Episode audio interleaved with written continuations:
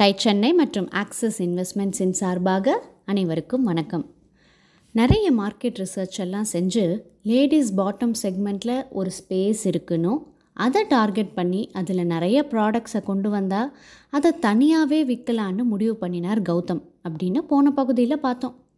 வாயால் என்ன வேணாலும் சொல்லிடலாம். ஆனால் செயலில் காமிக்கணுமே. முதல்ல ஆரம்பிக்கும் போது ரெண்டே ப்ராடக்ட்ஸ் தான் லெகின்ஸ் மற்றும் சுடிதார் பேண்ட். ஆழம் தெரியாமல் காலை விடக்கூடாதுன்னு சொல்லுவாங்க.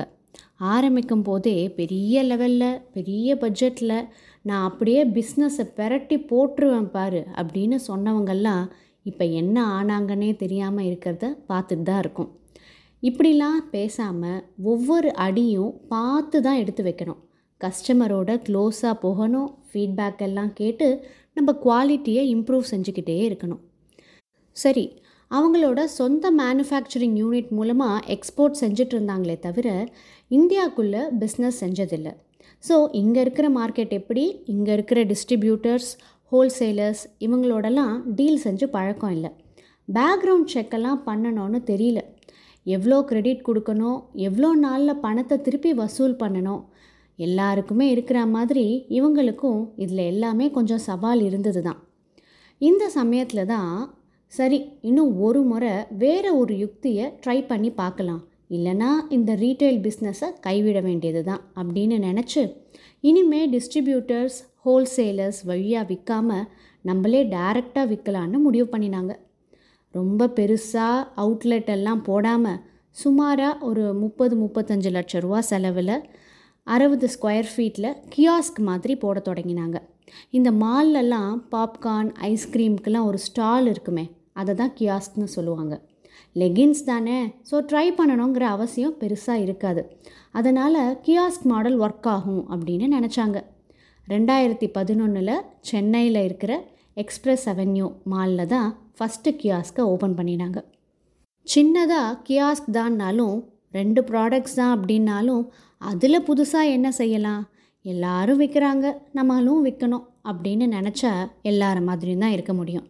நம்மளை மற்றவங்க கிட்டேருந்து வேறுபடுத்தி காட்டிக்கணும்னா யாருமே செய்யாத ஒன்றை நம்ம செய்யணும். பியாண்ட் லிமிட்ஸ் அப்படின்னு சொல்லுவாங்களே அது மாதிரி எல்லைகளே இல்லாமல் யோசிக்கணும்.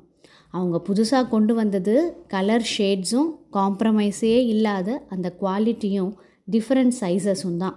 அவங்களோட குவாலிட்டிக்கும் கலர் ஷேட்ஸுக்கும் மக்கள்கிட்ட ஏகப்பட்ட வரவேற்பு. ஒரே கலரில் லைட் டார்க் மீடியம்னு அத்தனை ஷேட்ஸ்.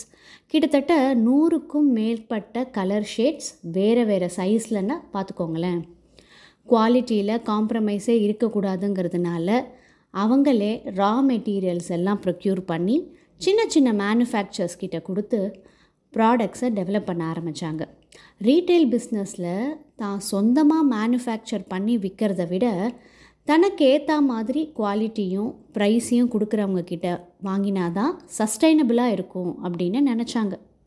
சரி ரெண்டு ப்ராடக்ட்ஸை லான்ச் பண்ணியாச்சு. மக்களிடையே ஒரு பிராண்டை க்ரியேட் பண்ணி நல்ல பேரும் வாங்க ஆரம்பிச்சாச்சு. அடுத்த கேள்வி என்ன? சஸ்டனன்ஸ் மார்க்கெட்டில் மக்கள் மத்தியில் நிற்கணுன்னா புதுசு புதுசாக ஏதாவது பண்ணிக்கிட்டே தான் இருக்கணும். அப்போ தான் பிஸ்னஸில் நிலச்சி நிற்க முடியும். அப்போது கன்வீனியன்ஸ்க்கு ஏற்ற மாதிரி ஃபேஷனாக ட்ரெண்டியாக இன்னும் புது ப்ராடக்ட்ஸ் கொண்டு வந்துக்கிட்டே இருக்கிறோம் இல்லையா? காலமும் மாறிக்கிட்டே இருக்குது போன வருஷம் வாங்கின அதே மாடலை இந்த வருஷமும் போட மக்கள் விரும்ப மாட்டாங்களே. அதெல்லாம் சரி ரிசர்ச் செஞ்சு வேறு மாடல்லாம் கொண்டு வந்துடலாம். ஆனால் ஒரு பெரிய சவாலாக வந்து நின்னது என்ன தெரியுமா? நிறுவனம் வளர்ந்துட்டுருக்கு டீமும் வளர்ந்துட்டுருக்கு ப்ரொடக்ஷன்லாமும் இன்க்ரீஸ் பண்ணணும். அப்போ அதெல்லாம் ஈடு கட்டுறதுக்கு என்ன வேணும்? இன்வெஸ்ட்மெண்ட்ஸ் அந்த சவாலை சரோகி குடும்பத்தினர் எப்படி சமாளித்தாங்கன்னு தெரிஞ்சுக்கணுமா? அதை அடுத்த பகுதியில் பார்க்கலாம். பிஸ்னஸ் கதை கேட்க தொடர்ந்து எங்களுடன் இணைந்திருங்கள். அதுவரை டை சென்னை மற்றும் ஆக்சிஸ் இன்வெஸ்ட்மெண்ட்ஸின் சார்பாக அனைவருக்கும் வணக்கம்.